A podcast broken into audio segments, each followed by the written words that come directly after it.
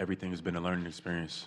Um, we wear everything. We wear everything that we learn this year is like a, a badge of honor that we kind of wear. We don't let it hang over our heads. We bounce back.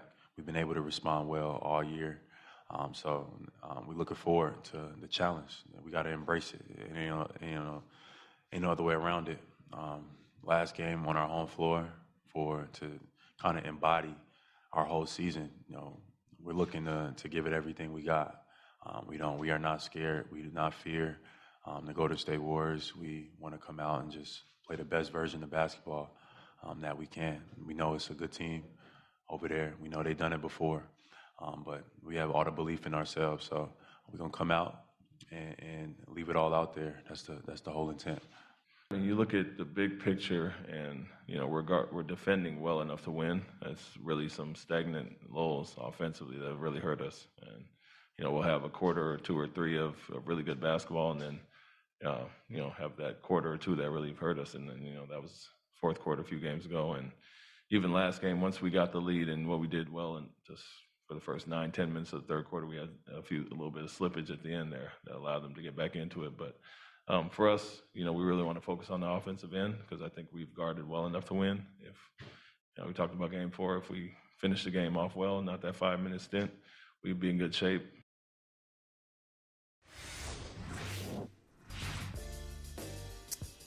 Hey, Mike, uh, game six, NBA Finals uh, in Boston tonight. And it's really a big day and night in Boston. The U.S. Open is here at the Brookline Country Club. You know Brookline very well. I don't know if you've ever covered anything at the country club, but you have that going yeah. on as we speak.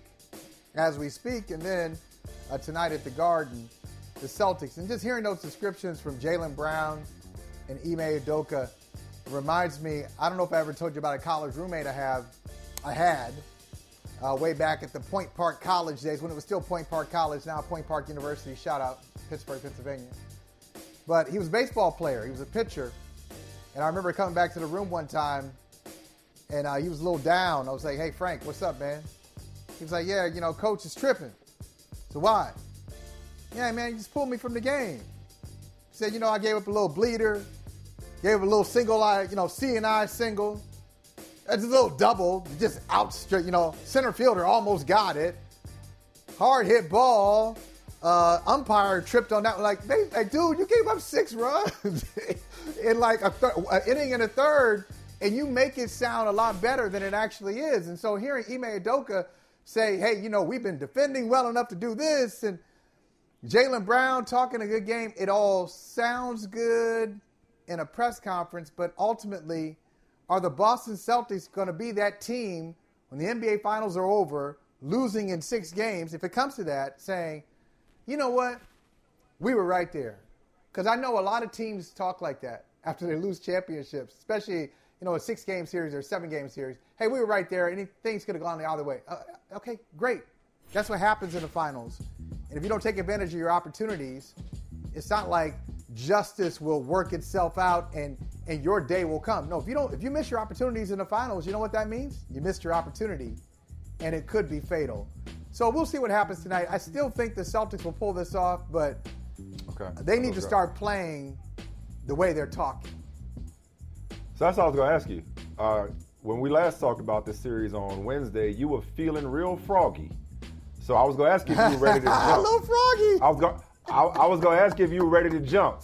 So you say Celtics gonna pull this off. Do you mean do you mean just force a game seven by winning in Boston tonight, or do you mean pull just it off by winning the tonight. series? I'm oh, only committing one step at a time. tonight. Yeah, got it. One step at a time, baby. Yeah, yeah.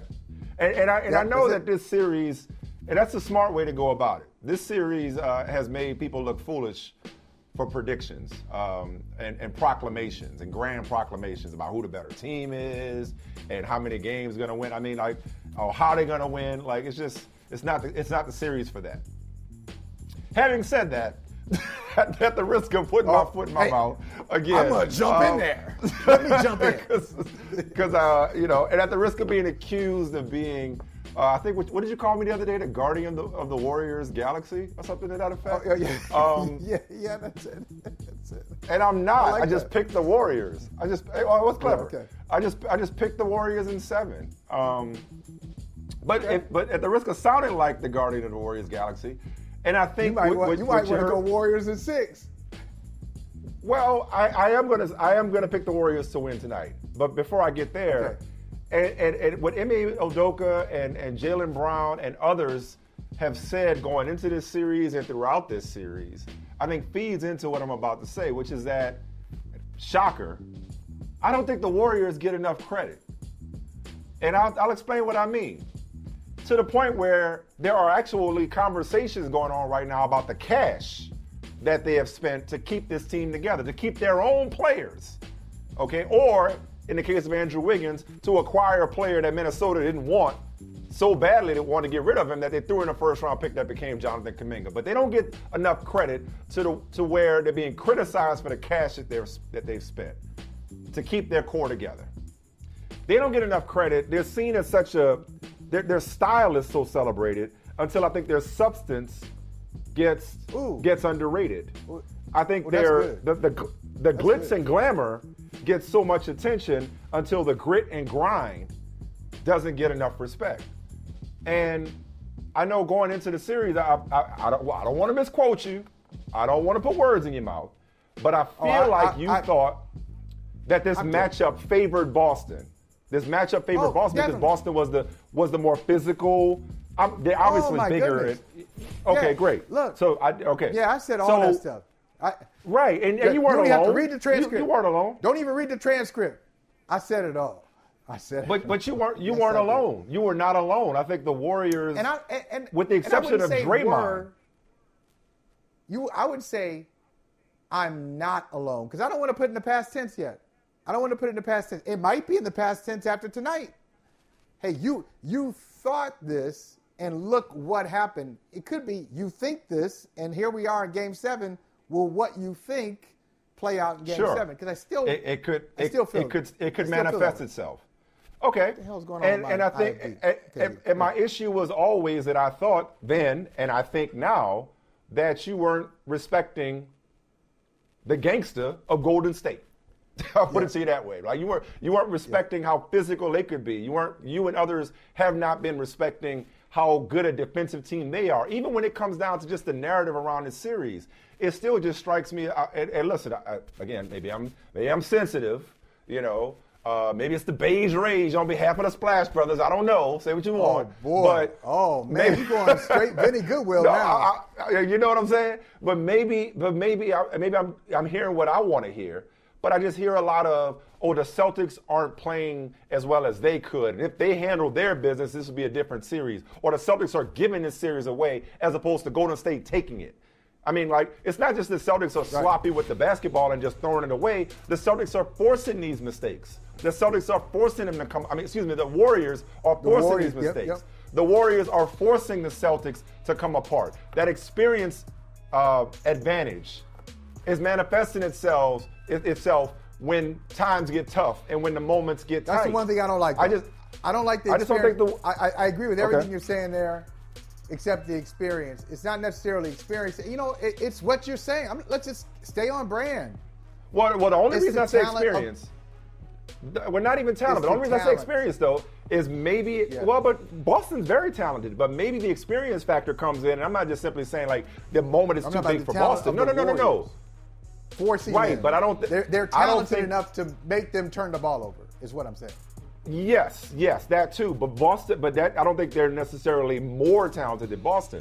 The only reason I invoke experience, though, Michael, is from the standpoint, and maybe you don't buy into this, and this, maybe this is an excuse. Do you do you think there's something to the fatigue factor? Because I mean, Jayson Tatum has played a lot of minutes going back to the summer. Ime Udoka talked about fatigue a lot in the last couple of days between Game Five and leading to Game Six. Do you think that there's a fatigue factor at play here? And that's where the experience of having been through this grind may benefit Golden State, is what I meant by experience. Not that Boston's like, oh my God, we're in the finals and what do we do? Like, no, not that. I mean, like having your body and mind having fought through the emotional and, men- and, and physical fatigue that comes with the finals. I'm a big believer in mind over matter. So if fatigue is a factor, they better they better dead that real quick. Okay, you better get out of that. And I always feel always feel some kind of way when somebody in their 20s talks about being tired. Okay, you, you got the athleticism and you got the force and all this stuff. You're all this stuff, and that Golden State's not. So figure it out. And I know mental fatigue. Golden State has mental fatigue too. Every everybody in this position, every championship team in this position, is worn out because they've given so much. They've sacrificed something. They've been they've been through triumphs. Uh, individuals, if not teams, consecutive have, seven game grinds. have Boston have been has. humiliated along the way too. That that's happened a lot in, in the finals. Okay, Golden State Yeah. lost by you know fifty. Uh, we're down by fifty something points lo- in yeah, Memphis. and lost by 39, They came yeah. back and. Yeah. You know, Gary Payton Jr. They had to deal with that that uh, situation where he's out of the game, and Steve Kerr is Right. going back and forth with Memphis. Like they've been through so many things. Miami and Boston, Milwaukee and Boston. Both Right. teams have been through a lot. So mentally, you just got you just got to fight through it. Physically, I don't want to hear it. I just don't want to hear it from Boston. Yeah. You're Well, so- either way, when you when you have fought out. through it, when you have fought through it, I think that that it's easier to do so. But going back to my prediction for tonight, is I think the conversation tomorrow and into next week is going to be about it's going to it's going to be rankings. That's what we do after the finals. We do after the, after championships. The Yeah. champagne ain't even dry. the- Still champagne soaked. It's, I, got think a thought we'll on that, too. immediately Go shift to Steph Curry. No, we don't have to get into it necessarily. I just want to say I, I think the Warriors close it out tonight. I had Warriors in seven. I think they go where you know as well as anybody how Boston is a place where lots of legends have been made.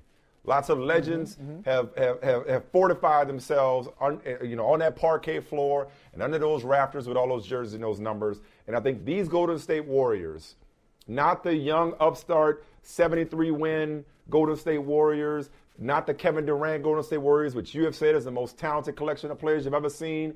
But Best best team I've ever seen. Right? This new iteration Yep. of Warriors is going to go in and stand toe to toe with this physical upstart Boston team. And we're going to be talking about where does Steph Curry rank all time, both in terms of point guard and greatest player. Where, do this, where does this Warriors dynasty rank? We're going to have all kinds of, uh, you know, hypotheticals, Warriors versus what. Same as we did when they had Durant. Would this Warriors team, like, that's after tonight because I think they go in and they make a statement about their culture tonight in Boston. You know what's which and a I'll- lot I'll of people have made, uh, made their name there. I, and, and that and just on that point, I'll, I'll, I'll make these points as the music as the music plays. I mean, it's amazing how many things have happened there. Jordan's 63 point game. Jordan. was LeBron there. game Magic six. Johnson, Magic Johnson Yeah. with the baby hook uh, in Game Five, Celtics Lakers. That that was there. LeBron James, LeBron game 2012, Yeah. having one of the great playoff games of all time. That's Yeah. there. You know, so uh, the shootout between Dominique Wilkins and Larry Bird. Kobe So we'll got, see a, what- got a championship there. You know, yeah. Yeah. That's something special about winning it in Boston. And a game seven, nobody nobody needs to tell the Warriors anything could happen in a game seven. So Mm. even though the desperation is on the side of the Celtics to try to close out the series, I think Boston matches or try to extend the series. I beg your pardon. Boston wants to extend it. I think Golden State will match that intensity. I don't think they come out and lay an egg and just say, "Okay, we got we got Game Seven at home," because you don't want that smoke with Boston. Speaking of Not wanting laying smoke, egg, but but to turn it around, Mike Smith. Maybe Golden State doesn't lose it tonight. Maybe Boston wins it. full circle. Speaking of wanting smoke, if you want something done right, do it yourself. Here's my list. I just went to ten. Oh boy. Now, I'm glad you started off by saying, oh boy. I'm just going to let you react and pick apart mine the way I Yeah. slash we picked apart Chris Sims. already. All right, top five. Here we go. Oh Five, my. God. Oh my God. oh my God. Oh, well, like, oh, come I'm on. not trolling. I am not trolling. I am not trolling. Where, where, where do you want to start? number one. One. Really? You got a problem? You got a problem with number one? And the greatest right now until further notice. Get what you. about Tom Brady says that he's fallen off his lofty perch? He is still the most feared person with the ball in his hands. I don't care if he can't run from here to there in less than 10 seconds. With the ball in his hands, still the most feared person in the league. All right. You had a whole week to think about it. Your turn. Let's go. Let's go to the top 10. I listen, I want to start a conversation here, Mike. I want to get a conversation going. There's number 10. First of all, the quarterback from brother from another, Derek Carr. Give him his flowers. Give him his papers. Give him his, certifi- his certification. Give him the blue check mark, whatever you want to say. Derek Carr finally makes it to the top 10. I heard Chris Sims talking about this. Hey, before Tom Brady retired, he was 10, but now he's at, back to 11. No, no, no, no. Derek Carr's at 10. And a notable absence Deshaun from Deshaun Watson. Watson. Notable absence. Okay. No, Not that's- okay. talent. Gotcha. All It's right. the whole situation. I don't know. I Okay. just don't know. Okay. So It's your list. I'm putting him in a It's your- special category. It's your list. You do what you want with your logic, your list. You do what you want. And then, you know, before I get to the top five, I want to say six over seven. Six over 7 and Mm-hmm. eight. All right, look, Joe Burrow went to the Super Bowl last year. Justin Herbert, incredible year. I feel like this list for me, and I don't know how you look at it, Mike, is it's just trying to balance. You got three things going on. It's not two trains running, it's three trains running. You're trying to project, okay, Mm-hmm. what that guy is going to be in 2022. You want to give some love to what they've accomplished in the past, and then you just want to look Yeah. be in the moment right now. What Right. are they? Right. Who you got? So- yeah. I look at Lamar Jackson, I'm like, man, Lamar Jackson's got an MVP. He was an MVP when he was 23 years old. Yeah, I know he's never taken his team to the Super Bowl, but he's done more individually. And look at his numbers. His, he's done more individually than both Burrow and Herbert. So I just feel like Lamar Jackson needs a little You putting love. respect on his name. You're putting respect on his name. Yeah. I, and I, res- I right, let's get to respect you putting five. respect on his name. All I'm saying, real quick, is that the fact that you struggle with six over seven, when the Bengals beat Jacksonville this year, I said it would not be long before Yeah. the Bengals had the best quarterback in the AFC North, and I got roasted for that. Yes. Just saying. Just saying. And maybe right, that's why who six top, is who over. your top five? Maybe it really should be Burrow six and Jackson seven, but I just didn't No, want to I-. I'm fine just with it. I'm tripping. I'm fine tripping. with that. I'm tripping. fine with I'm that. tripping. Hey, look, it's, yeah. Hey, Lamar, by the way, quick, quick bit of news. He said today that he intends to be a Raven for a long time. They've talked contract, whatever that means, between Lamar and the team. Probably going to mean exchange offers, but nonetheless, sounds good. Coming All of Lamar. All right, let's get to the five. fight now. Here's a, let's let's let's fight. I'm not this. Okay. All right. Mahomes one. Josh Allen too. I, remember I told you last week. I said you better get you better put some of these young guys in there. And mm-hmm. how about the forgotten Bronco, the forgotten horse, Russell Wilson? At number five, like Russell Wilson has an So- injury in Seattle, and it's almost like, oh yeah, oh yeah, there's Russ. He was in your top ten, maybe, or was he not? He was not. He Was was not not in my top ten. He was not in my Yeah, top I ten. mean, Russell Wilson. he was not in my top ten. I, I know, I know Tyreek Hill, uh, in his in all of his uh, hyperbole, said Tua Tagovailoa is that dude. That's pretty funny.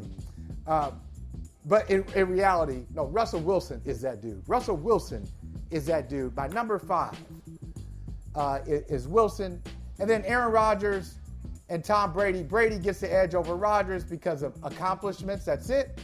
Uh, you know, we got the MVP, two-time MVP versus a seven-time Super Bowl champ. You got to give respect to these guys. But I think right now, right now, the two best quarterbacks in this league right now are Patrick Mahomes and Josh Allen. They they are So- setting the standard right now. okay. Can And I jump Mahomes has hardware. Mahomes has hardware. He too. does. Yes.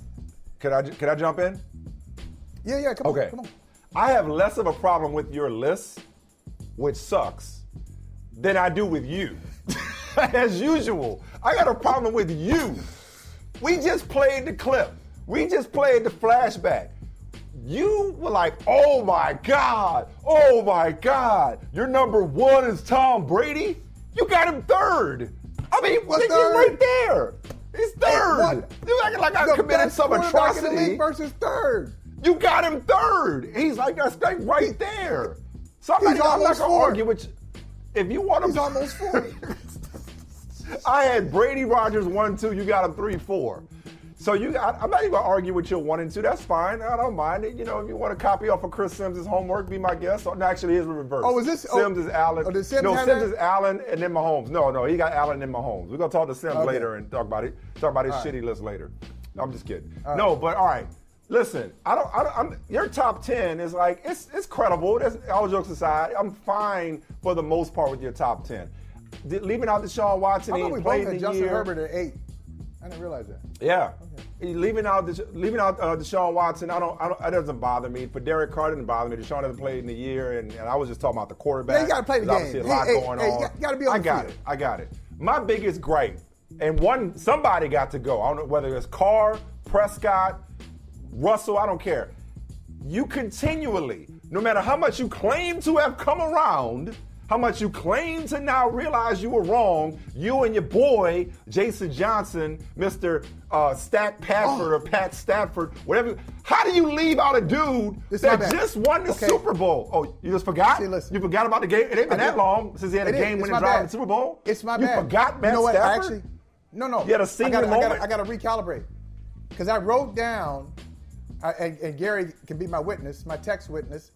I said the only person I'm missing, I think, is Deshaun, and I said that's intentionally. Am I missing anybody? And I did this whole list out, and I did it by division. I put Matt Stafford's name down, and I totally forgot to put him in there. So uh, I'm gonna have to take Derek. Sorry, Derek Carr. Derek Carr, bruh, sorry, man. I love you. I love you. I really do. I love you. Do we have a do we have a telestrator? spending time with us. Do we have a telestrator? Because somebody like put like a Get you mark and like we scratch it out. So so You Derek out. Carr out and Stafford Yeah. goes to ten. Stafford is only I- ten, I- or do you, Stafford or has to be in the top ten. I may have to recalibrate. I think it feels right. You had a whole I so thought you had a whole week to get this. For the record, everybody, Michael had a whole week to do this, and still didn't get it right. No, I had a whole week to do Now it. about to no, re- no, you will appreciate it this. now. You What? know me. You know me better than anybody. I had a whole week to do it. So when did I start? Ten minutes ago, twenty minutes, twenty minutes ago, today, Today. Okay. Yeah. Deadline. Always pushing the deadline. That's me. Always on deadline. Um, so Although I don't Yeah, blame yeah. you because I tomorrow, because tomorrow, tomorrow you may have a different list. I'm looking at mine. I'm like, hmm, like it's it's it's, it's, hard. It's a hard. I think all y'all though. Can I criticize? Can I be critical of you and Sims? I think you both have Stafford too high because of recency bias. Like he is. Nope. He's always been Nah. a top ten quarterback. He's always been a top ten guy. He's a top ten guy who won a Super Bowl, and so now you got him at five. It, it's okay. Is Matt Stafford one of the five best quarterbacks in this league? Wow. Yes. That's not recency bias for me. I was always a Stafford guy. I've been a Sta- I was a Stafford guy in Detroit. I was a Stafford defender in Detroit. I was a Stafford defender when they traded for him. Everybody, you know that. Everybody who watched the show or listen to the show knows that. Been a Stafford defender. He went. Oh, he can't win a playoff game. Won, won, won a few of them. Won four of them. Yeah, that's right. in one postseason, including the big one, which he had a significant hand in throwing no look passes out this mug to win the Super Bowl. Hmm. So I don't think it's not recency bias for me. He was always a star. Y'all just didn't know it. Willie Beamen I'm just trying any to given Sunday. You know? if I'm in a if I'm in a draft, if I'm if, if if it's just a draft of quarterbacks, we're going back and forth around the league. If Matthew Stafford comes off the board in the draft before Joe Mm-hmm. Burrow and Justin Herbert, and for you, Deshaun Watson, like okay. But see, that's wow. different though. That's different. See, now you're talking about like who you want to start a team with. That, that, that okay, that's complicated. You know, like it's same reason we have both of us had Brady over Rodgers, just like respect. I can't. The dude just had a game-winning drive in the Super Bowl. If I was starting a team, you know, I love Joe Burrow. I mean, I probably take Joe Burrow if I'm building a franchise, but I got to give respect to a dude that just won the Super Bowl. Tiebreaker. Yeah, you are. You are. You, you're giving him a respect by putting him at six, seven, eight, not at five. But you know, it's just a quibble. You got you got to make up differences with a, with a list like this because everybody's so close. Oh, 100%. You can start reaching. You surprised at all that Tyreek said some of the things he said? Um, I mean, it's, I, I'm I'm surprised a, a little, um, just because I feel like we we love Tyreek here. We've always loved him. We still love him. I saw him out at Formula One in Miami, um, and everything like that. But um, I mean, I'm sure it had something to do with trying to get his podcast some some stuff and get it rolling. Um, but uh, definitely, I still love Tyreek. He's one of a kind player. Um, but uh, as you know, in Coach Reid's offense, it takes the whole team. I mean, this offense was rolling before I got here. This offense was rolling when I was a young Cowboy fan watching the Eagles beat up on the Cowboys. So I mean, it's a it's an offense that's more than one player, and that includes myself. Have you talked to him at all about it? I haven't talked to him since the podcast um, came out, but I mean, I talked to him in Formula One in Miami in May, um, and everything seemed fine. Tyreek Hill trying to get them Sims unbuttoned numbers. Speak of the devil, That's right. and he shall appear. Chris Sims, we've been Hey. talking about you since last week. Um, good to see you, brother. Uh, so let's do it this way. You have revealed your top four since our last conversation. Michael and I have each done top 10 lists, which we will invite you to shit on in a second. But first, the, the top four, like, I ain't tripping off your top four. I, I kind of, I know you, so I knew it was to be Josh Allen. And this elimination, I figured it'd be Mahomes. I got to imagine that you struggled. Well, get to our list in a second. But I got to imagine that you struggled with Herbert over Burrow. Or did you? It, it was close. It really is close. Now, I think that no, I think when I definitively came out of it, I looked at it a little bit like, okay, here we go. We got Josh Allen and Mahomes. They're in to me their own little tier. Okay, I'm to say that right off the bat. And then came the Herbert, Burrow, Aaron Rodgers conversation, which to me was very tough to differentiate through that. There was. But Herbert, to me, the big thing is, you know, again, I don't know. To me, he's the best. He's the best. If the pocket's clean, he's the best thrower of the football in the NFL. He just he hits the bullseye and can make every throw in the world when things are clean. Let alone when people collapse on him. He's so big he can throw over the line of scrimmage. People hang on him. He's great there. Now, where he's not as good as Mahomes and Allen uh, is you know the awkward throws, the body being in an awkward position. He's not as good as getting into backyard football maybe as he should be for as athletic as he is. I think that's something he's got to get better at. But I think the the main thing that I came away with when it was to Herbert and Burrow was I just went, oh my gosh, Herbert makes so many game changing throws every football game that you don't you, we we become desensitized to it because he makes it look so easy and so good. So it wasn't easy there, but I think I do. I think Herbert deserves to be three. Burrow's the man, nipping at his heels at, uh, heels at number four. Rodgers at five, and I told you a little bit last week why that is. The 49ers is a microcosm of Aaron Rodgers. It went on throughout the year too, with con- too conservative in moments, letting teams crawl back into the game when they should not have, and there was chances to put them away. It just didn't come back to bite them in the butt like it did against a playoff team that was as talented as his team. You can get away with that in the NFC North against the middle class, the lower class of the NFL. And to me, that's where Burrow and, and Herbert separate themselves from Rodgers right now. Yeah, but see, the thing about Burrow, I see. Okay, so basically, what you're saying is, if I could deduce from everything you're saying, that like if you had the Yeah. 2020 draft all over again, you're taking Herbert over Burrow, um, or even now if you're starting a team, you're taking Herbert over Burrow. I mean, like, yeah, you said it. Everything is Barely, clean. yes. The thing, yeah, but the Right. thing about Burrow, man, I, you know, and you know, I don't know if he told you this when Yes. you visited with him. I, I don't, I don't know how you guys had worked that out. Was it awkward at all? Uh, but, but the thing about Burrow is it's rarely clean for him.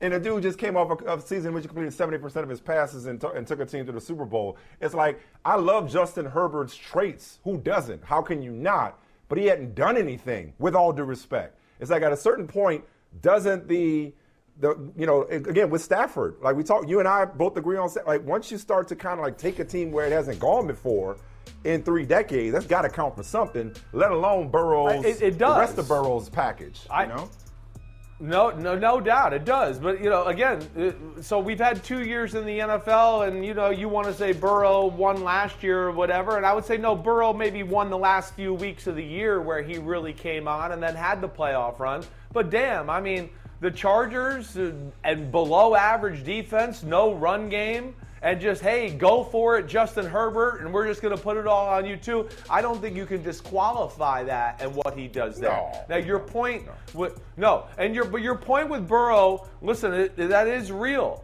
You know, That's again, him. That's and, him. Like, and with how Burrow I evaluate right this. there, like Chris.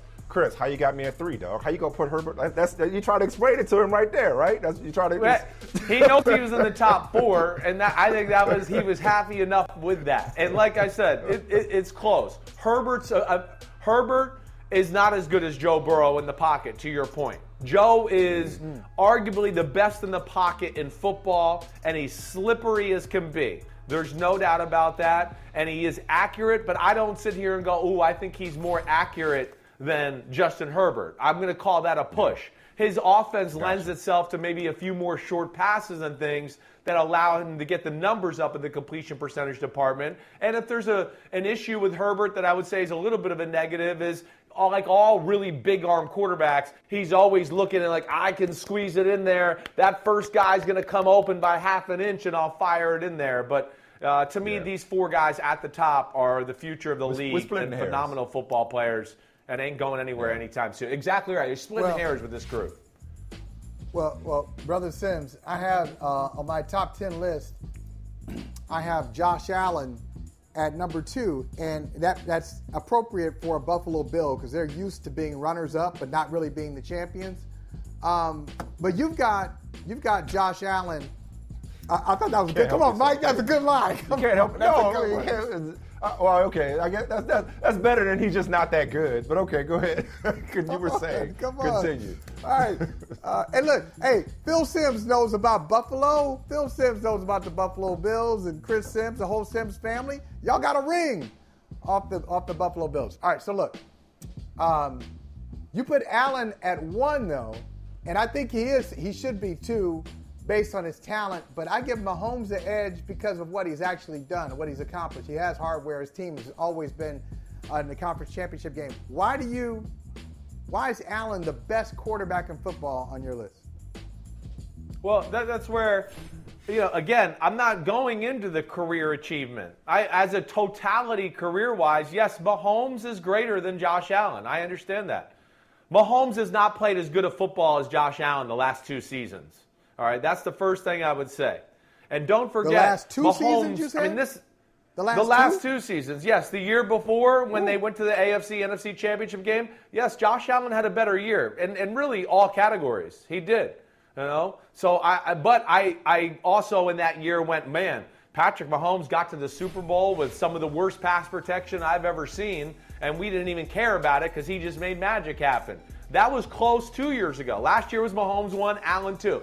Here's where I would say it, it, it split for me when I went back and I watched the season and do all that. First off, Josh Allen, Mahomes' arm. Uh, I think Allen's arm is uh, actually more explosive than Patrick Mahomes. Now, I don't know if it's quite as creative and the sidearm and all the deliveries. I'll give Mahomes the the the advantage there. You know, as far as you know, running, they're both good runners. Josh Allen's the second best runner in football, other than Lamar Jackson. There's nobody better at running the ball than, than Josh Allen.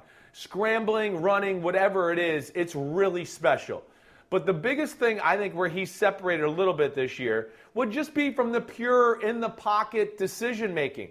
Don't forget, we went through a middle part of the year where Patrick Mahomes played very average football. He did, and was not good in the pocket and lent himself into a lot of sacks and trouble that made his offensive line look like they were the issue. And I want to go, no, it, it's you. You're floating backwards and backpedaling for no reason you know, to the side with the pocket's perfect, or he's running out of the pocket and not stepping up when it's perfect. And then, of course, some of the decision making as well that we talked about during the year. And I know Tony Dungy and I broke it down on Sunday Night Football a few times where it was just too greedy. It was too, I'm looking for the big play all the time. And that's why they started off in a bit of a slow start was, you know, there was people open. There was there things there to be had. And he was trying to make too much happen. And I feel like Josh Allen played the position a little bit more true to form this year, made every bit as many plays with his arm and more plays with his legs, and does not have the supporting cast on the offensive side of the ball Patrick Mahomes has. That's not even close. It's not even arguable. You know what? it, it, it hit me. It's hit, it's hit me during this conversation. You know, you That's could be at the gym. That. You know, you could be at the gym and you could be next to somebody and y'all on the same machine during the same, doing the same workout, but not really. Like y'all ain't doing the same thing. You might be doing the same exercise, but not the same way. It just hit me like these lists that all three of us have done. We're we're doing completely different exercises.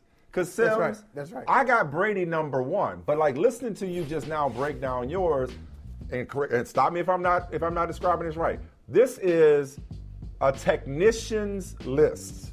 This is who plays a position. This is an expert looking at film for you. This is an expert looking at film, how somebody executes the quarterback position, style of play, consistency, mechanics, uh, arm talent, whatever you want to call it. This is like how they play the position.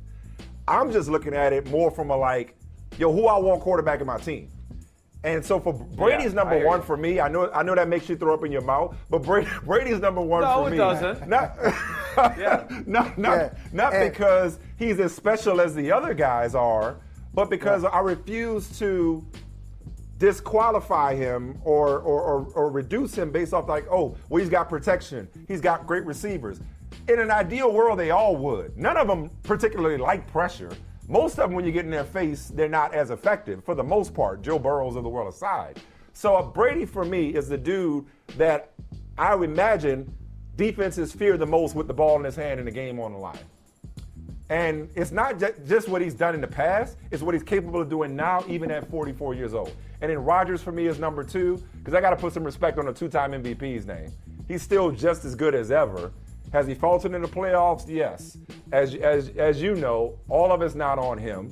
He needs a line, he needs part of, he needs the blame, you know, his, his lion's share of the blame. But you know, I don't need to tell you how exceptional he is. So I think what I realized, and last week I was just in such shock at, at some of the rankings, is like you were doing it strictly from a how somebody plays the position perspective, as opposed to, hmm. well, who do you want? Who do you want on your team? Who would you draft? You know, what's he done for me Right, lately? those are different- those are different. None of that stuff. None of that stuff. It's like No, it's all right Yeah. now where we are right at this second. We're all in the same offense. We don't have the advantage of oh I have the best team or the best offensive coordinator around me. Yeah. And then I go into yes, physical ability, decision making smarts, you know, pocket Mm. presence, and then your effect on the team. Brady is amazing. I mean, he is. There's no doubt about it. I get that.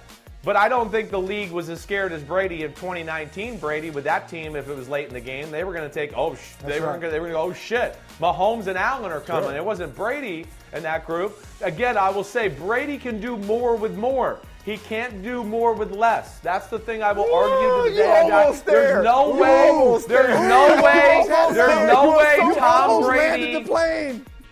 You almost landed. There's landed no it. way. There's Oh. no way Tom Brady could get to the Super Bowl with that Bengals football team or get to the oh divisional Oh playoff game with the Bills football Listen, team. man. Yeah, Are I'm you sorry. serious? Oh my God! No damn way. it, We've seen it happen. We've seen Damn it. Sims. We've seen it. Look, hey Tom, hey Tom Brady got to a Super Bowl with the 31st ranked defense in football in 2011, and your Giants, More with more your Giants thing. beat them. They all, yeah, Right. like Joe 31st Burrow I to himself. They all got talent around them. Some more than others, but they all have talent around them. None of them, none, Oh. of, none of them is, is, is throwing, is catching their own passes. Like, oh, No, Allen's got the least amount of talent around him out of anybody in the top four. But yes, to me, Who? right now, again, Allen, Allen, no, has the listen. least amount of talent. Allen, they Al- made Allen Josh the Allen has the, out of the top four. Al- they made Allen What, in the what are you talking about, I- Holley? no. What? I, I'm not arguing with that one. Allen, they made Allen in the lab. That's why he's Allen the best has running the back. least ta- Josh Allen has in the top everything four. around him. I wouldn't say Okay, in the top four. I wouldn't say everything. I Josh like his Allen talent. out I of the top four. By comparison to the top four. To Burrow, Stefon Diggs. compared to what He Burrow doesn't has, have Michael Holley. Here, you're going to say he has Ja'Marr Chase, Higgins, Joe Mixon, and, and Boyd? I saw, or you're going to say I he's saw got- Gabe Davis Diggs is nice. in the uh, Gabriel AFC Davis is nice. game with four touchdowns. But Josh Allen is his own But running. game. Michael Holley, there was You a whole other 18 games where he had 500 yards for the rest of the year. That's true. Okay? He's not in the How about- class of about tight end? Kelce, He's got a Mecole. Hardman. He's got Dawson Knox, who you can't even bring up his name. You're just calling him a good tight end. I, I know he's got a good tight end. I just can't remember his name. He ain't Travis Kelce right. or CJ Uzomah, so he ain't that good. I can't remember his He's name. He's got No, the I worst can't. talent around him out of all the four. You know, yes. He's, he's, he's Yeah. okay. Yeah. Chris. All right. And, and by the See you way, guys. Sims, good. Sims, great Chris, you stuff. just- Yankees suck. Yankees Hey, Chris. suck. Thank you. Thank you. you. You do more with less every day, Chris. So, especially on this show. Thank So you, buddy. Thank you. you. I'll see you guys. Have a good weekend. See you soon. you too. we understand the specifics of how we need to approach the game from a physicality perspective, our, our, our game plan adjustments from game five to game six, understanding what the building is going to feel like, you know, and that energy and being prepared for it. So you got to remind yourself of that as much as you can before the game starts. But at the end of the day, once you get out there, you have to just be in the moment. You got to be you know, present as much as possible, not worry about the consequences of a win or a loss. Because all the only opportunity you have is is is that 48 minutes. Um, and the more you can kind of trick your mind into just being in the moment and staying there, that's the best advice I can give anybody in that situation. Because it's going to be the hardest game you've probably ever played in your career. I would like to have a big night and win the game, but you know, it doesn't matter what any of us do individually. The main goal is just to win one game. So I don't want to put any extra pressure on myself to live up to my name. I just want to go out there and play free, trust my teammates, and I know great things will happen if I do those two things. All right, Tom Haberstroh, you got Steph Curry and Klay Thompson talking about the dynamics of being present and what it takes to close out a team in a seven game series. We're present right now, the three of us, so you tell me, how do you feel right now? And who do you think is going to come out of this game victorious? Yeah, at this point, I think it's got to be the Warriors. I said Warriors in six before the series, and nothing that I've seen in this series would dissuade me from that opinion. I mean, right now, Stephen Curry's averaging 30 points a game. And even though he was 0 for 9 in game five, I don't think anyone on that Boston Celtics team is excited to see him in this game. And the thing about Steph Curry is, man, even when he doesn't shoot well, the team is so much better by virtue of just him being on the floor. He was 0 for 9 from downtown in game five. And yet, with all the attention paid to him, the fact that they were face guarding him, the fact that they had to double him up and get the ball out of his hands or have two guys, you know, contesting his shots, he was 0 for 9. But that attention alone frees up everybody else. It goes four against three in that Warriors offense. And that's why Andrew Wiggins and Draymond Green and Klay Thompson had good games. So a lot of that attention paid to Steph. And even if he didn't shoot well from downtown, he with them on with him on the floor, the Golden State Warriors had at 119 points per 100 possessions offensive rating. To put that perspective, the average offensive rating in the NBA this season was 110. So if Steph Curry against the best defense in the NBA by far is 0 for 9 and they're still having a ridiculous scoring output with Steph Curry on the floor, that speaks volumes to how much attention he's being paid. And I think he's going to shoot better than 0 for 9 here in game six. And I expect the Golden State Warriors playing on the fatigue of Jayson Tatum and the Boston Celtics. I think they win game six. the phrase "the next one is going in" was invented for Steph Curry. Um, but what else? The other thing that doesn't get enough attention, um, and I was talking about this earlier, because the Warriors, you know, over the course of this entire dynastic run, it's been about the glitz and the glamour, not necessarily the grit and the grind. It's been about the style over the substance. Uh, they're a great defensive team. They're a great defensive team, a tough team, a physical team. Mike Brown has done a masterful job when it comes to coordinating this year's uh, Warriors defense. Why don't people talk enough, espe- specifically as it relates to this series, about what Golden State is doing to Boston on the defensive end as opposed to what Boston is doing to itself on the offensive end? Well, defense is not sexy, right? Like, yeah, defense wins championships, but people don't want to talk about defense on the big shows, right? They don't want to talk about it on podcasts because it's harder to pay attention to what the defense is doing. And it's, you know, more fun to talk about Steph Curry and scoring. Right. Or point Like, the finger at Boston, like Boston's choking, or you know they give, they, you know, throwing the ball away. Yeah. Right. Like, I think what's fascinating about Andrew Wiggins and his defense against Jayson Tatum that I don't think enough people talk about. We talked about this on the Underdogs podcast that I do with Le Batard. Is that when Andrew Wiggins is guarding Jayson Tatum, he's shooting 37%, Jayson Tatum, which is the same that he's shooting overall in the series. So you go, okay, Andrew Wiggins, when he's guarding Jayson Tatum, big whoop. The key here is he's defending without fouling. When Andrew Wiggins is defending Jayson Tatum, he defends him so smartly and with all the strength of Andrew Wiggins and the size and the bounce ability, but without any of the mistakes and fouling Jayson Tatum. When Wiggins is guarding Tatum, Tatum has only two free throws this series. Two. Count them. Two. When Wiggins is not guarding him, he has 30 free throw attempts. Okay. So that is such a dynamic thing in this series is Andrew Wiggins defending and locking down Jayson Tatum without sending him to the free throw line, which by the way, buys him some time, gets him some rest, gets him a breather. Andrew Wiggins is just bringing it defensively, and everyone around around them revolves around that one-on-one matchup. And Draymond Green and Kevon Looney, excellent defenders. Draymond Green, one of the most underrated defenders of all time. He might be the best defender of this generation. They're the second best defense in the NBA this regular season, only behind the Boston Celtics. But Andrew Wiggins has really stepped it up against Jayson Tatum. Guarding effectively without fouling in the NBA Finals in his first appearance in the Finals, that's really impressive, and not not enough people talk about that. Where do you, You start two this references. generation? I'm not. I'm trying. Oh. I'm trying not to get distracted. I'm trying not to get distracted. Where do you start this generation Oh. when you say Draymond Green is the best defender of the generation? Those things just always get my attention, Tom. I'm sorry. So I just want to know your context.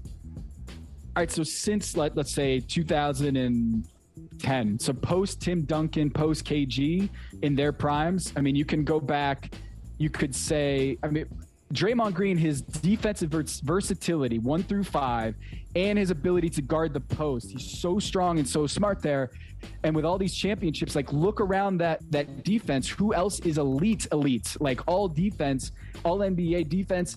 It's Draymond Green, right? Klay Thompson was a good lockdown defender, three three and D guy before the injuries, but Draymond is just so smart. He has everybody on a string.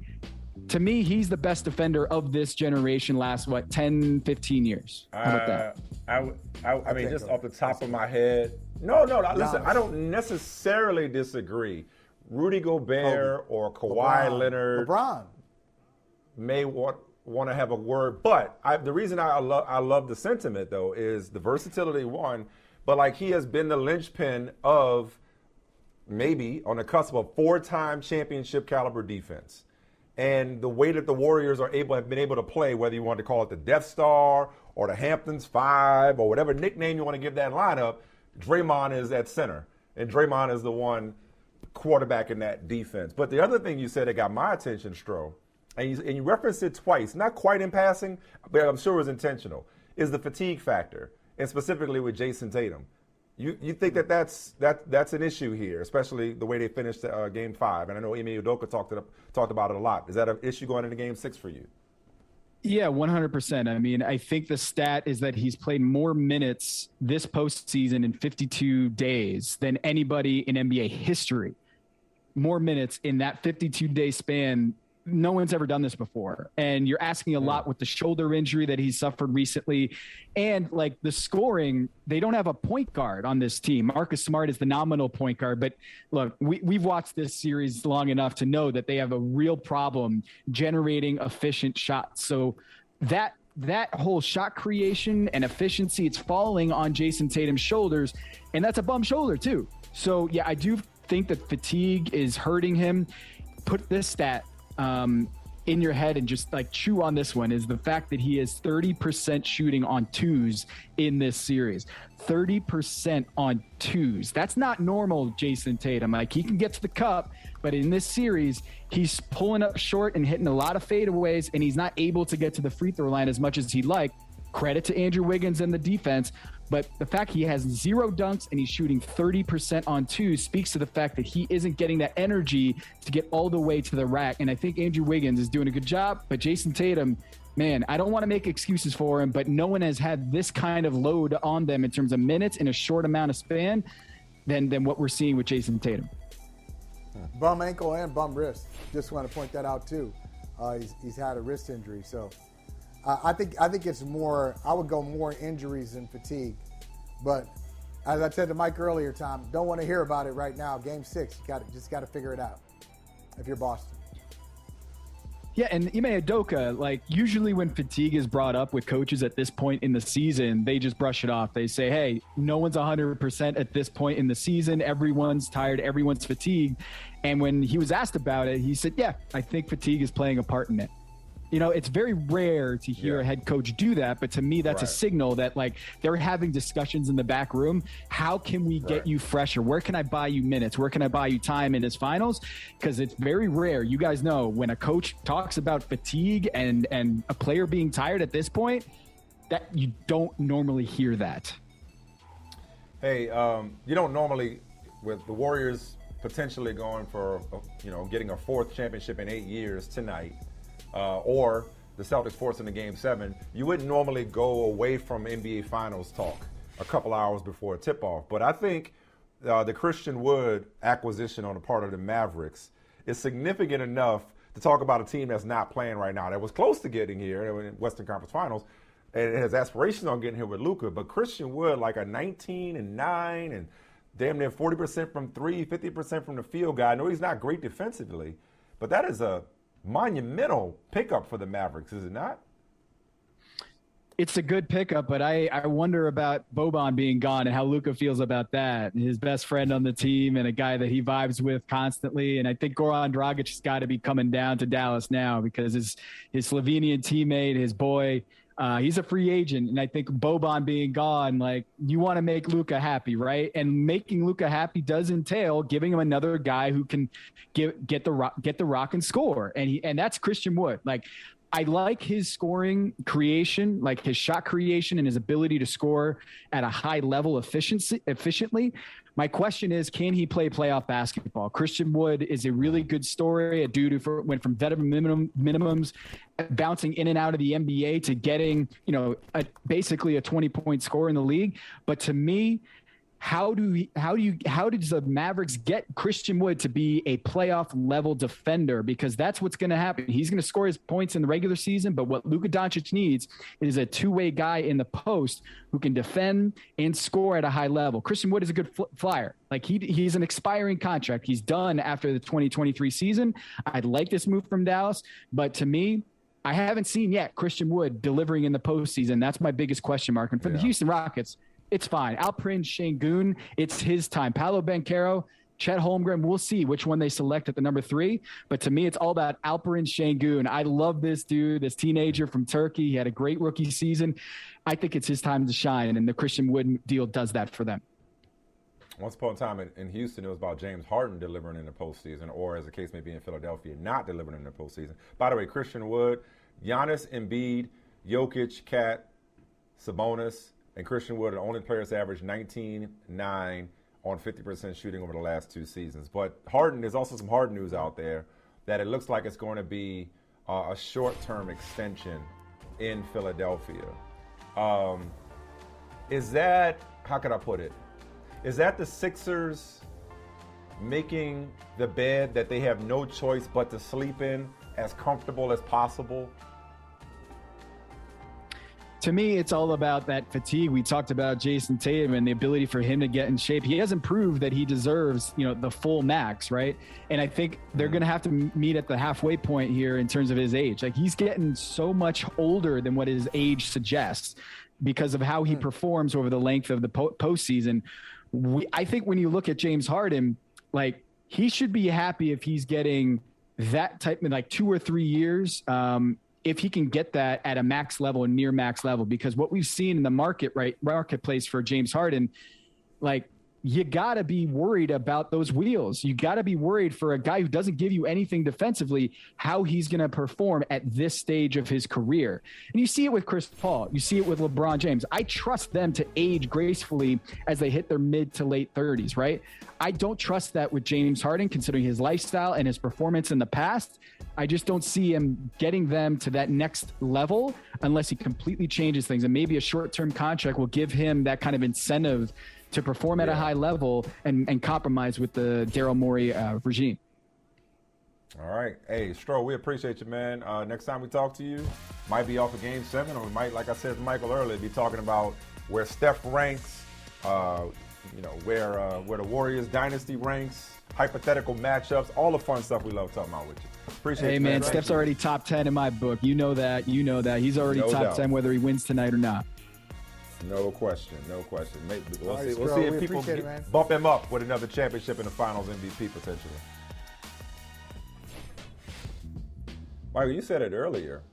Um, it is a great day to be in Boston, uh, a Boston sports fan, to be working in Boston sports media. You have the U.S. Open taking place at the Country Club in Brookline uh, with the subplot, may not even be a subplot, of the PGA Tour versus the LIV Tour. And then you got game six, closeout game. Maybe the Warriors Woo. win a, a, fourth title in eight years in the hallowed halls of TD Garden in Boston. so you got the you got the U.S. Open, you got the NBA Finals. Who better to break down both? To say nothing of the state of HBU, HBCU sports, the state of collegiate sports, name, image, and likeness than that man. Two time NBA champion, former six man of the year, and now current student athlete at North Carolina A&T, a walk-on golfer with a 4.0 GPA last semester. What can't this man do? J.R. Smith is here with us, ladies and gentlemen. Good to see you, man. It's, it's really good to see you. Been wanting to talk to you for a long time, ever since uh, you walked on at North Carolina A&T, liberal studies major, by the way. Um, and now you're here on the day of the U.S. Open teeing off, as well as the NBA Finals. So perfect timing. With a Red Sox hat, no less.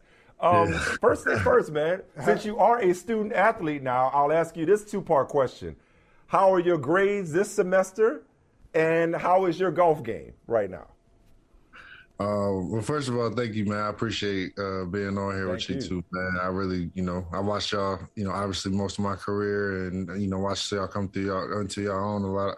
So I appreciate being a uh, being a part of this. Um, honestly, thank you, man. Uh, no, absolutely.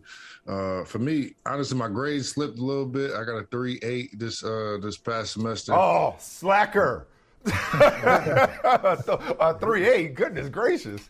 yeah, you know it's funny, man, because I set the bar so high for myself, man. I really like I, my goal is to get a 4.0 every semester, and uh, that's how serious I took it. And uh, I was really disappointed, but I, at the same time, I kind of knew it was coming because I, I kind of slacked off because I had so much stuff going on with my kids and just trying to finalize everything with moving and situating myself. Um, it kind of fell into into the back end of the year, but not not to make no excuses. It's, it's still a, a, obviously a good you know GPA to have, but I, I, I get my I set the uh, goals a little high for myself, and um, that's just where I'm at with that school. Um, golf it comes and goes, man. I played in a little pro am, or not pro am, but like a little uh, member guest situation uh, yesterday, and I, I played terrible. And the day before that, I was playing lights out. So, and golf comes and goes. You know, just trying to hone this in on the, on the bad shots. It's crazy because being a shooter and coming from a, a game like basketball, where I know if I shoot it the right way, I shoot this arc, I shoot it with this touch. I've done it so long. I know when it's going to go in and when it's not. And then on a golf course, I don't have that. That I can't rely on that. Um, you know those feelings because I haven't done it enough. And uh, sometimes the ball go, it feels good, and the ball hmm. ain't going nowhere, and it feels bad, and the ball is going somewhere. So, you know, I was just trying to find the middle ground with it. No, it's just so interesting to hear you talk about it because you know over your 16 seasons in the NBA, I'm sure at every step of the way there was an aspect of your game that you wanted to work on, you wanted to improve, and the improvement happened, and now it's on to something else. How about golf? Is there an aspect of the game where you say, I really need to get better at that to mm. go to the next level as a golfer? Yeah, for, I mean, for me, it's uh, course management. You know, a lot of these, uh, and I, I, call them kids because to me, I mean, 18, 19 years old, uh, that's, that's pretty much what they was calling me when I was coming out of high school. So, but I'm, I'm these are my peers now, and watching them, and they've been them being around the sport like I was playing basketball at three years old. They've been playing golf since they was three, four, five years old. So they, it's tricks to the trade that they know about, whether it be playing the ball below your feet, above your feet, which way the wind, direction, all of that plays into account. So trying to pick up those tricks and really hone us in on um, on my course management more than anything because the swing is going to be what's going to be. You're going to hit good shots, you're going to hit bad shots. But if you can miss in, in the right spot of the course and play the course the right way, it'll be it'll make the uh, the game a lot easier on yourself. So for me, I would say, if anything, course management. There's so much uh, to your story. I mean, just starting with you reinventing yourself um, you know, and, and going back to school uh, post career. So many professional athletes, as you know, struggle with that transition. You know, you go and walk on as a student athlete at North Carolina A&T, so you have brought uh, more attention in this moment where there's a lot of energy around HBCUs. You're bringing more attention to HBCUs. Uh, a, a, black golfer, a black collegiate golfer. You know, the numbers, as you know from experience, is like at a lot of black schools, the golf teams are predominantly white. You know what I mean? It's still a, a very white sport. Um, your name, image, and likeness deal that you struck with uh, Lululemon, I believe. I mean, there's just so much uh, that you're influencing just by going back to school and being a student athlete. How do you feel about and how are you embracing this role as an ambassador, as somebody who is potentially bringing uh, more young black people to the game of golf, as, a, as somebody who's shining the spotlight on HBCUs, or just you know the idea of an athlete reinventing himself, like J.R. Smith, you know, as as we see him now, long way from the shirtless celebrations when I last talked to you post 2016, man. Yeah. Like, just where are you now, and how are you embracing this these multiple roles and these multiple hats that you're wearing? Um, well, the, the, the speak on the first part, you said, you know, when, when, when, players go from, you know, retirement and finding that lapse, I went through that that state of depression and that that that trying to find my self worth and who I am, and because uh, I'm much more than just a basketball player, obviously, you know, and trying to, but me trying to figure out what am I actually good at? What do I like? What do I enjoy? What do I, other than just being able to play a game that I've played forever, and now you can't do it no more at the at the level that you want to do it at anyway. Um, that, for that for that for me, that was like it, it, took me months, man, maybe even a year. Like after we even when we won that championship in the bubble, I was still in the situation because I came in at the end and I was working out every day, you know, trying to hope, you know, the hard work pays off and all of that, and the opportunities weren't coming. So uh, initially, I was doing, you know, going to school, talking to Ray Allen, uh, doing it to get, you know, better myself, but also uh, do something better with my time, other than just using my body as as my talent, as my skills, my my way of uh, people, how people know who I am. So when I first went to school, it wasn't even, I didn't even think about, you know, inspiring the whole you know culture of African Americans to change, trying to change that narrative. It, it kind of grew on me as I started get, as I got into school and started learning what I was learning, um, messing with my tutors and my professors. It was just like everything started clicking. It was like, damn, like so many between HBCUs and the under, underappreciation for college sports and African Americans in, in, the game of golf, and it just all came into fruition. It was just like, okay, this is my calling because it's something not only am I passionate about, I'm passionate about other kids who look like me and having the opportunity to not face those people walking into those country clubs like I did because when I first came in, everybody was like, okay, he got tattoos. He ain't going to be able to hit the ball. There's also so many different stereotypes of, of who you are, who I am as a person just walking down the street, let alone coming into a country club. And when they mm-hmm. see that, it's already like, quote unquote intimidating, but they know they have the upper hand because they've been in it longer. They they own the country clubs, they own the land and everything. So for me, it was just like, damn, like how do how do I make sure like I want my girls to play golf I got four beautiful girls, and these young black women who are already underappreciated in their respective as women, let alone sports. So how do I make a bigger impact for them as well as my nephews that I got coming up behind me and people who you know really inspired by myself? So. Um, and it, it, actually worked, man, because my my kids' grades shot through the roof. We were, we got into a little competition battle between my 13 year olds. uh, comparing GPAs and quizzes and test scores. And um, for me, that's like the, been the biggest joy of everything I've done. You know, winning six man, winning championships, and you know, granted they weren't of age at the time to really understand what you know the value of everything that was going on in my professional career, but being able to understand what what they're going through, whether it be schoolwork. When I was when I was coming up in fourth, fifth grade, I you couldn't get me to sit still in the classroom. You couldn't get hmm. high school. You couldn't get me to go to class.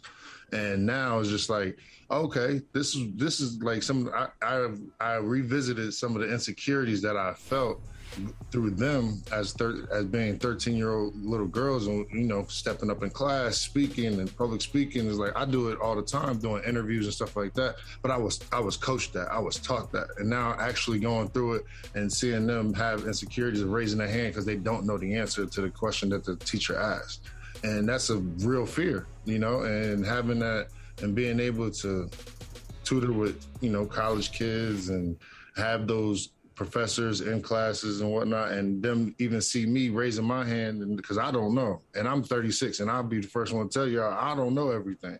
And when they see me, they're like, "You asking? Like, you? Yes, it's okay to ask questions. It's all right. Like, if you really want to know the answer, you gotta. This is how you go about right. it. So from that perspective, man, it's been a journey that I, I really cherished and I don't take for granted because it's again, it's it's for me, it's more enlightening and more uplifting than anything I did on the basketball court because I'm bringing a, a, a culture of people who look like myself and making it cool to go back to school and do and be successful yeah. in school. Not only just be successful in your sport, but be able to go to go to your class with no, I'm gonna get an A in this class. You know, I'm not just gonna go try and score 30 points tonight. I'm gonna get an A in this class. I'm gonna ace this. I'm gonna ace this test. I'm gonna ace this quiz. And changing that narrative, like, damn, this is gonna be tough. This is gonna be hard. This is time consuming. This is this, this, this, and just try to speak more positivity into it. Because at the end of the day, you're gonna get what you put out of it. If I go in there and and bust my ass in these classes,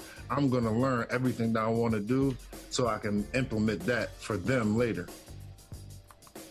That's, that's beautiful. You know, uh, that's a great answer. And you know what, Jr. I'll, I'll tell you a true story. I wear glasses. I started wearing glasses at 19. Why?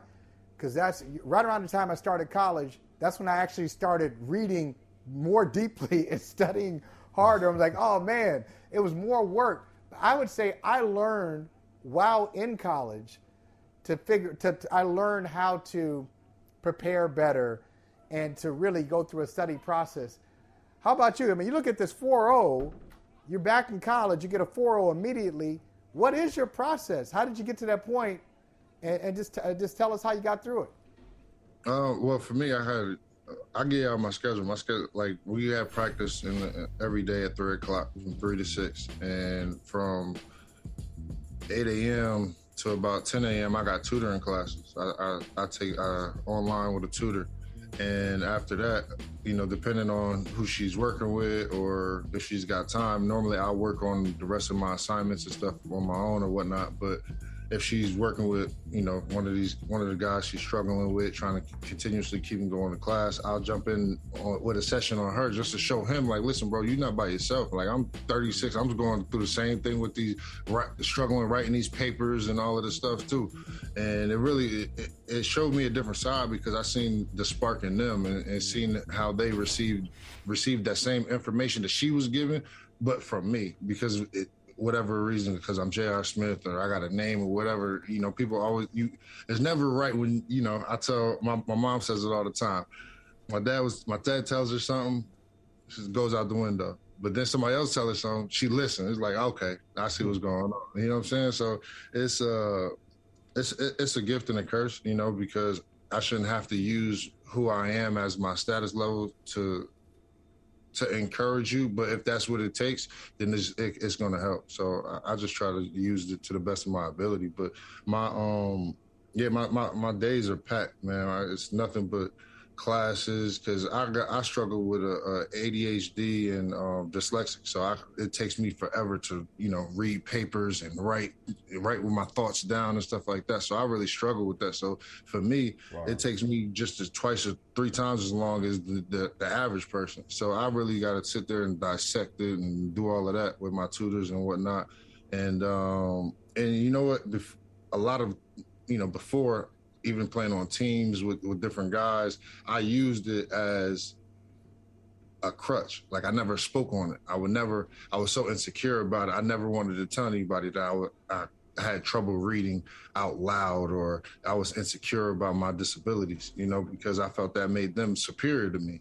You know, and in, mm-hmm. and in fact, it, you know, now it empowers me to make sure that you know the next kid who's has a God given talent, ability like I do, make sure his insecurities doesn't lack in those areas because that's a I think that's a major part of your development. A lot of the things that I've went through, you know, and not to use that as an excuse, but things that I went through earlier on in my career, getting a bunch of money, having so much free time and space, somebody who's like myself, I was everywhere. I was going here, I'm going there, I'm doing this, I'm doing that, instead of focusing on the task at hand. So another thing about college, it helps you think. It makes you it makes you think in, in different perspectives. That's one of the reasons why I wanted to do liberal studies because I wanted to get a different opinion of something of what not only is just of mine, because I'm very strong mind. I have a very strong opinion on how things work and how you know other things uh, are intertwined. So for me, having an outside perception and being or outside thought from somebody else who can give it to me and I can actually digest it and understand and not just be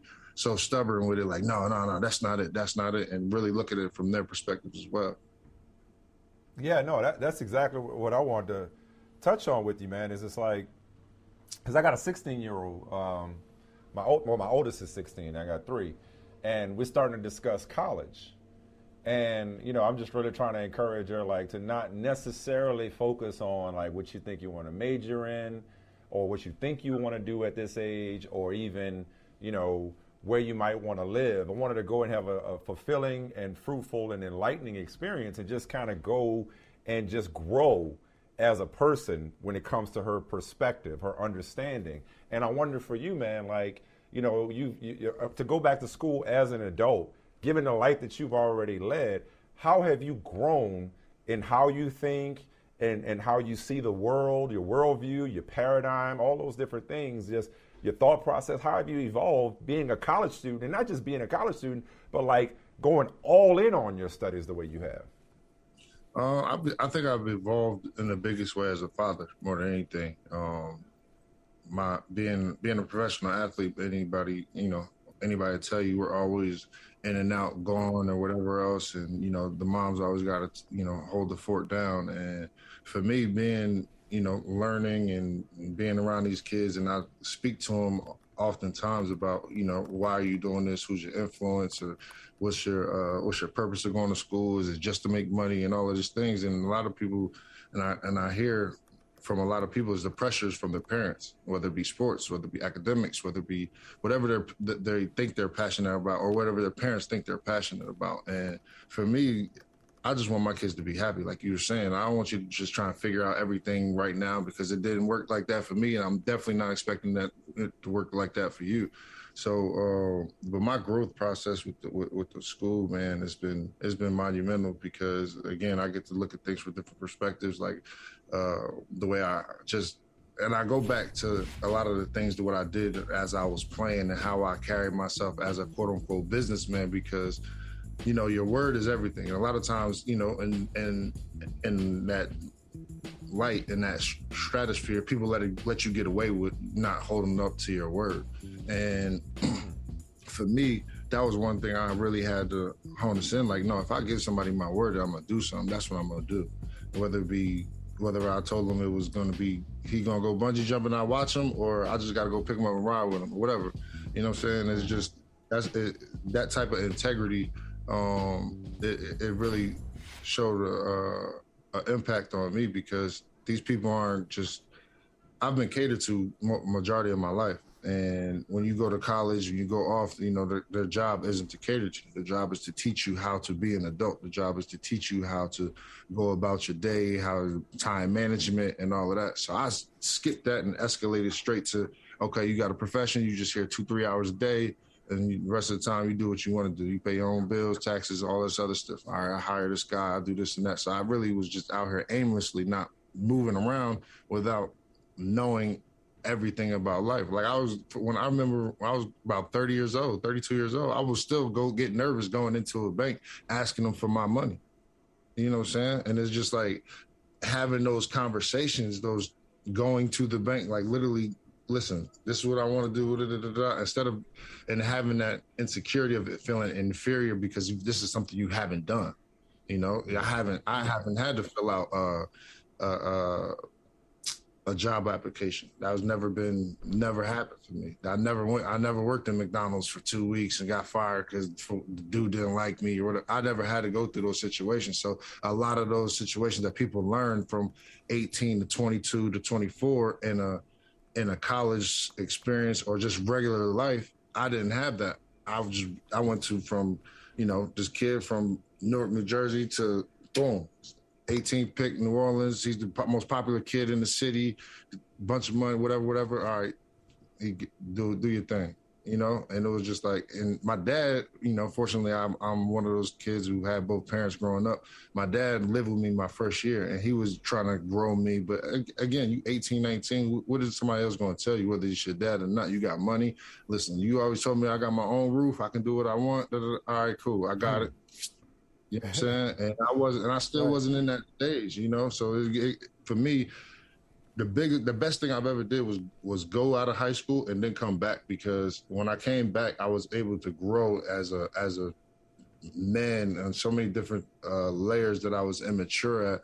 And then when I talked to my when I used to talk to my parents or talk to my dad or talk to my siblings and my friends and my boys, and they go through things, I'm sitting there like, damn, we really gotta like you gotta do this, you gotta do that, you gotta sit on the phone with the electric man and do this. I don't, I ain't never do none of that. adulting, yeah.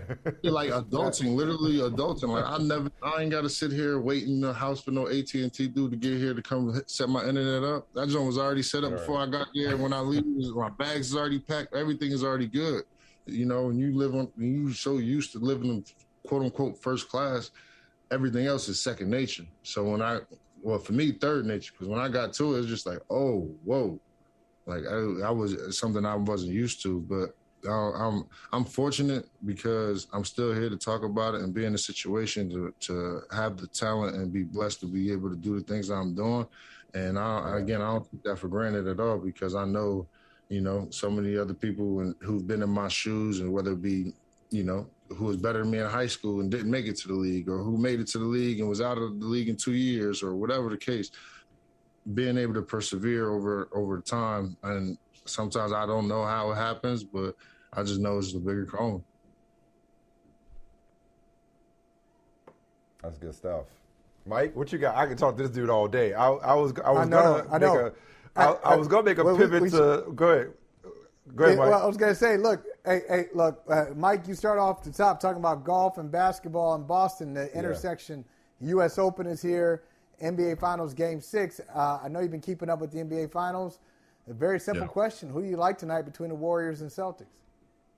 So I, I, I had the Warriors picked in six. Um, I didn't I didn't see the series going the way it did. I thought they would have more control over it early. Um, and then Boston not losing what two back to back, and and they being and they being at home. Um, I think it's a lot of that's a lot of uh, I won't say pressure, but that's a, like a that's a, that's enough to to get you to a game seven. Um, they got they got the talent. It's just a matter of to me, it's just a matter of Wiggins play. If, Jrue come and play, man, he he on his thing, then uh, the Warriors there shouldn't even have been no series. But um, I, I, I would say I got the Warriors picked though. I got a question for y'all though, because I, I, know y'all want. To, oh, I know basketball, you know, but y'all are sports guys, and I keep continuously keep getting asked this question: How do y'all feel about the PGA Tour and LIV Golf? I was going. I was going to ask you that. I was going to ask. You. That was that. me going to ask you that. I'm okay, I'm, I'm so, answer. I'm gonna uh, answer. Right. I want y'all to know. The, the tables have turned. I mean, because Michael and I went at it the other day. Because like, okay, I see both sides. We the last time we talked about this, Jr. was when um, the PGA uh, suspended the players who had gone and, and participated in the LIV Tour. I appreciated the PGA Tour saying, you know what, you're not gonna literally have your cake and eat it too. Like you're not gonna go and help this upstart league or this upstart tour at our expense and still get the benefits of being a tour member. Like do what Right. you got to do, get your bag, but there's a price to be paid for it. I also understand that everybody does have a price. It's easy to say what you who you wouldn't take money from or what money you wouldn't accept until you offer 200 million dollars the way uh, right. Phil Mickelson got or 150 million uh, 150 million dollars the way Dustin Johnson got. So I get the people who say no, we don't want that Saudi Arabian money. We're loyal to the PGA Tour, and I get the PGA Tour doing what it has to do. But I'm also not going to judge somebody for doing what they got to do. I would not personally want to be associated with the Saudi-backed tour. But again, ain't nobody offering me 200 million dollars to do it. you know what I'm saying? So I get it. And you know, and and the other thing I said to Mike uh, Jr. was this: Look, you know, the PGA Tour is well established. It's great. It's high profile. But any league, you got to stay. If, whether it's a league in the pros or whether it's uh, college athletics with uh, NIL agreements, you got to stay on top of it. You just can't assume because you've been doing it for 20 years, 30 years, 40 years that you just go keep doing business as usual. Competition comes from a lot of places, and this is just a way to make sure you stay on your P's and Q's. And, and you got to give players a reason beyond history. Give them a reason beyond history to say, come here. Because you're going to have competitors, and they're going to be throwing a lot of money, and it won't be Saudi money. And the next time, hey, Mike and JR, maybe it won't be Saudi money. Maybe it'll be Right. reputable, so-called reputable money, and, then, and now these people will have a decision to make. So Jr., what would you do? You're a player, you on the PGA tour, and somebody in the Saudi government or a Saudi-backed tour offers you more money than Tiger Woods has made his entire career on tour. Would you have taken the money, or would you just be like, "Nah, I'm PGA tour through and through"? Um, me personally, uh, I, I understand the business side of it, so I would go to I would go to the LIV tour, you know, because the for me, I've I've seen the other side of whether it be suspensions or things going on that you didn't agree with that you really don't have a say in. And when you making that type of money, I don't I don't see the especially if I'm an independent contractor. If I'm an independent contractor, don't hold me to no to no quote unquote moral standards because at the end of the day, all y'all morals ain't the standards of ours. If that's the case, especially from a from a sport that's pro- known for not being the most acceptance of people of color. Like to me, that's the only like that's where I I get um, hypocrisy there. yeah, like my thing is like let's not just act like all y'all money clean. Cause you when you like it, it may be clean now, but when you started it off, when y'all got all this land and did all of this stuff, like and we wasn't even allowed to play in your tournaments or play on your tour for a long time. Like let's not let's not act like all your money is clean. That's my only thing. Like everything it like there's some people around here who not even showing their taxes. So you can't tell me everybody money good. That's what's up. Hey, uh, your time is money, and we got to let you go because we could do this all day, literally. I just got one last I'm question. Telling Uh, who have you played with lately that you want that you could name drop with us? You could share, or who would you love to have a foursome with? Who would you? Who would be your dream foursome if you could? Besides us, of course. Oh man, um, I played with Mike not too long ago. Man, that was amazing. That was that was Is it Jordan? Yeah, I played with, I played with Mike. man. That was like There it is. I felt like a little kid. Mike drop right there. Nah, It don't matter like- who else is in that foursome. Yeah. Yeah, it was, man, it was like eight other people. Man, Mike be playing with ten people, bro. I never seen it before. He got when you got your own course though, you could do that. But if I had a dream force, I would say Mike, Tiger, and my pops. Um, my pops, my pops and my brother was playing golf earlier on, and uh, my brother got all these trophies and stuff. And he used to hold over my head when I come home. I was like, man, I don't care. I don't even play golf, bro. This this corny. Look at you now. pops- Yeah, look at me now, right? And my pops used to play, so um, yeah, I mean, he don't he he not as mobile as he used to be, but just to have him ride around the cart with those legends and talk stories, and, Yeah. uh, that'll be great. Hey, JR, you aced this, man. We can't thank you enough. Thank yeah. you for the time. This was fun. Appreciate you, you, man. And proud of you. Appreciate you gotta do a that. higher learning sequel. It's like higher learning starring J.R. Smith, man. Wow, what, what a story. What a story. Appreciate that. North Carolina A&T's Academic Athlete of the Year, J.R. Smith. Dog, you know, I'm from New Orleans. I'm 504 through and through. But I stopped being a Saints fan after they lost for the second consecutive year at home in the playoffs. They lost 36 to 20 to the Eagles after they were leading 23 at halftime, and I said I can't take that heartbreak no more. But I still put on for my city, and I may have to find a way to put on this Saints helmet. Oh yeah, this alternate black helmet is dope. Fire. Oh my god, bruh, bruh, like they just decided to just be the coldest helmet in the league like overnight. That shit cold, That's phenomenal. Give, I, I, need that in my life. Okay, that's a yep. helmet right there. There are helmets, and then there's that. I always did like the black uniforms. Woo. Just so, just so we don't we don't get tired of it. I don't know how you get tired of that, but just so we don't get tired of it, they should bring it out one time a year, only like once a year, not like three or mm. four games. I don't want. I never want people to get used to it. I want you to look like to look forward to it. Oh, when's that? When's that one black helmet game? Because that thing is man. exquisite. Isn't it though? It is. Ooh, man. I'm, I'm, I'm, conveniently a Saints fan for purposes of this segment. I'm a Saints fan. I'm a Saints fan with that. People in New Orleans be mad at me. I'm like, dog, I didn't grow up with the Aints, but back then there was a lot of heartbreak and, and disappointment in the playoffs. You can't run away from heartbreak. It makes you stronger. Embrace